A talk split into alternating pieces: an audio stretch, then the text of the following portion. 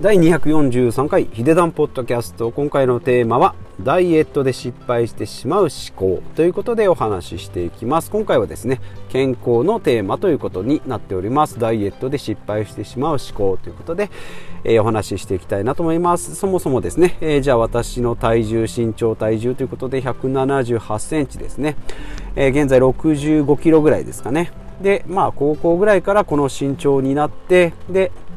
体重はですねまあ、60学生時代は68ぐらい。でもまあ65キロですね。プラスマイナス3キロぐらい。63から68キロですね。まあ行ったり来たりですね、えー、で体脂肪は18ぐらいもともとあったんですけども、まあ、割と細身でありながら、まあ、油がまあ、油物というかラーメンとかですねジャンクフードがすごい好きだったので、まあ、体脂肪もそうですし内臓脂肪もつき気味だったってことで、まあ、18からまあ20ぐらいだったんですけど、まあ、今15から18の間ぐらいかなということでそんなにですね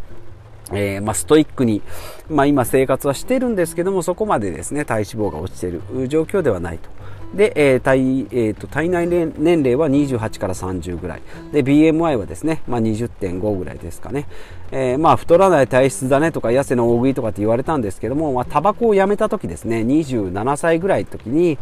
えー、まあ10年ぐらいですね、えーまあ、吸い続けたタバコをやめた時に、えー、1キロ、えー、毎月1キロずつですね増えて、えー3ヶ月連続でですね、まあ、3キロぐらい増えた時にちょっとこのままではまずいぞと思ってですね、えー、まあ、ジョギングを始めてでまあタバコを吸ってたせいでですね肺の活動もま全然、えー、おぼつかなくてですねまあそこからまあ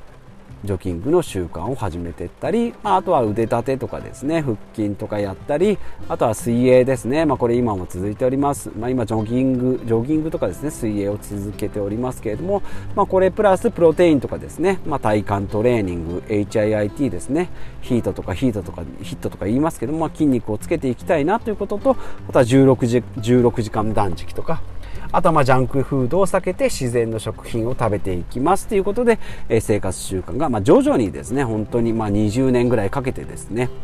で、まあ、ここ1、2年でですね、まあ、プロテインとか、えっ、ー、と、まあ、YouTube なんかを見てですね、非常にこう、効率的なトレーニングとか、えー、断食とかっていうのを、まあ、仕入れて実践しているという状況ですね。で、今回のテーマは、ダイエットで失敗してしまう思考っていうのが、まあ、よく、えー、ありがちなんですけどもね、まあ、え、ー、と、とにかく痩せたいとかですね、太ってる人がよくありがちなんですけど、痩せたいとか、まあ、私の場合だとマッチョになりたいとかですね、まあ、ガリガリの場合はですね、マッチョになりたいとか、まあ、スリムになりたいって言うんですけども、まあ、これではですね、まあ、理想だけ言ってるので、まあ、結果しか見えてないということでじゃあどうすればいいのってことで、まあ、1つ目は今の生活を洗い出すってことですね。朝何時に起きて朝何を食べて、まあ、日中の仕事はどんな仕事で昼と夜と間食。それからお酒を飲んだり飲まなかったりあとは寝る時間ですね。それと運動ですね、まあ、こういった今の生活を全部洗い出してみるっていうのが一番大事なんじゃないかなと思います。お金の話でもそうですけどね。今の収入は、えーといくらあるか。給与いくらっていうのはパッと言える人はいるんですけど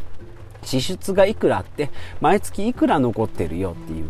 のがわかなかなか分からなかったりあとは今の財産が分からなかったりするのと一緒で、まあ、今の生活ですね要は支出の部分にあたるエネルギーの放出量それからまあ収入にあたる、えー、とエネルギーのこう吸収の方法あと質ですね。え100キロカロリー、え1500キロカロリーって平均で言われてますけれども、まあ、その中身ですね、まあ、スカスカの、えー、あんまり栄養のないものをしっかり、えしっかりじゃないあのたっぷりとってしまっているのかそれとも野菜とか、えーと、果物とかですねそういった良質な自然のものをしっかり取り入れているのかっていうのに、えー、違いが出てくると思いますので今の生活を洗い出す。でまあ2つ目は目標ですね。じゃあ痩せたいとかマッチョになりたいっていうのであればどういった具体的にですねこういう、まあ、腕回りが何センチだとかですね、まあ、体重であれば70キロ65キロに。っていうことを設定してそれに向けてですね。あじゃあ水泳をやっていこうとか朝散歩してみようとかジョギングは膝が悪くなるから水泳をしようとかっていうことを、えー、リストアップしてですね。まあ、いつまでにっていうのができればですね、まあ、3年後5年後例えば半年後に何キロになるぞとかっていう具体的な目標を明確にする。そのあとは具体的な行動をですね、腕立てとか腹筋とかを普段の生活の中に組み込む。腕立て20回いいのはわかるけど、どいつしよう？暇な時しようっていうとですね、まあ、断捨離で失敗する人の、えー、よくありがちなんですね暇になったら片付けようとか、えー、引っ越す時に片付けようっていう時にはですね、えー、絶対、えできませんので、まあ、生活の中にこういったものを組み込むですね、まあ、無理をしないで継続ができるように、えしていくってことですね。でまあ、私がよくやよくやったというか過去にやったのがもともとコーラとポテチが好きだったんですけどもあとはまあビールと柿ピーですね、まあ、このコラボ、まあ、もう最強だと思うんですけど今でもまあ美味しいなと思うんですけども、まあえー、これをですね徐々に徐々に変えていった結果ですね、えーまあ、コーラを炭酸水に変えてみたりまあ、最初はですねゼロカロリーでもいいと思います、まあ、そういったのも活用しながらですねタバコやめた時もガム噛んでましたし、まあ、フリスク食べたりしてましたけどもそういった置き換えダイエダイエットにしてってまずコーラとかビールを炭酸水それからレモン水に変えていく。いうこと。あとはポテチとか、えー、柿ピーをですねミックスナッツとかあとはまあフルーツとか、まあ、私の場合プロテインとかですね、まあ、豆乳とかそういったものに変えていく。もう聞くとですね全然違うじゃんと思うんですけども食感とかですねあのまさすがに何も食べないとかですね何も吸収しないっていうのは、えー、ちょっと精神的に辛くなるのでこういった、まあ、柿ピーのポリポリした感じポテチのこうサクサクした感じであればミックスナッツであれば同じようなポリポリ感も味わえますしコーラとかビールのシュワっていうのが欲しければですね炭酸水。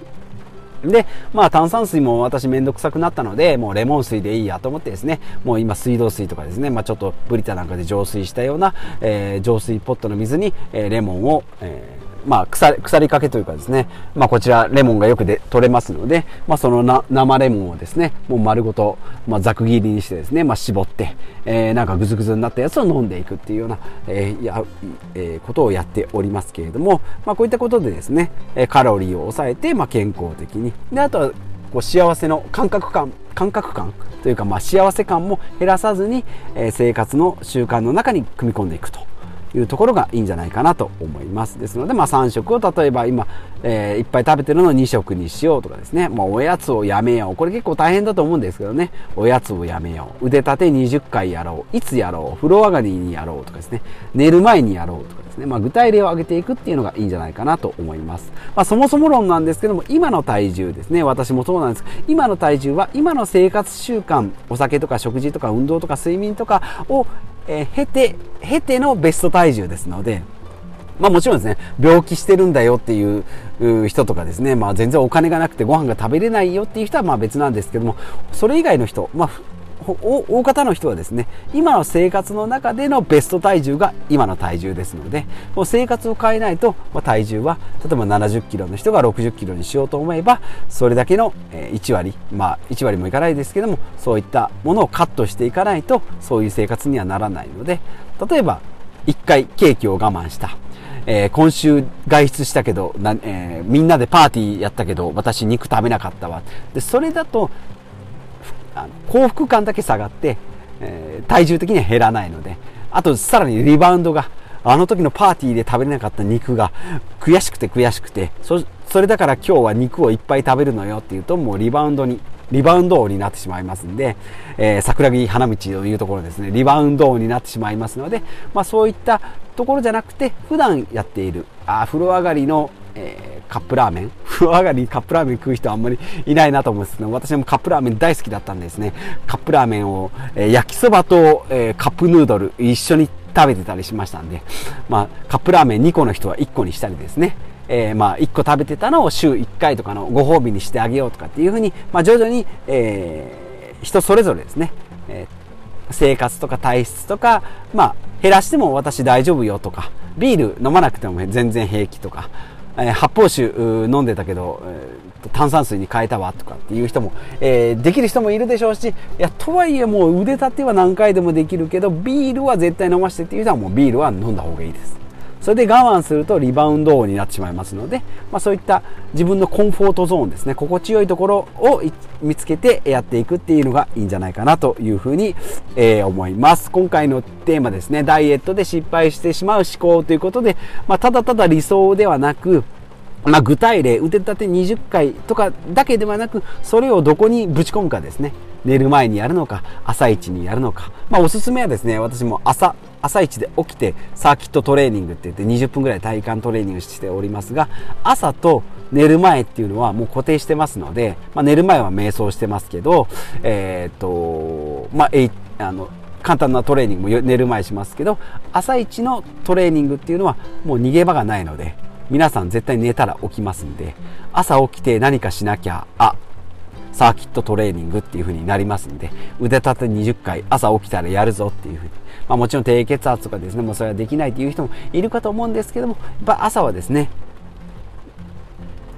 夜の3倍の効率が得られる。まあもちろん学習とかにも向いてるんですけども、私は朝一のトレーニングっていうのは一番頭が脳がリフレッシュできるし体もすっきりするんじゃないかなというふうに、え、実感しておりますので皆さんもやってみてください。ということで、え、今回は健康のテーマについてお話ししてまいりました。こういった感じですね、え、毎日、え平日5回ですね、え週替わりで、え週替わり日替わりでですね、えーと、お金だったり断捨離だったり健康だったりですね、え事業ビジネスのお話もしておりますのでよろしければ他の回も聞いていただいたり Twitter とかブログもやっておりますのでそちらも覗いてみてくださいということでまた次回お会いしましょう。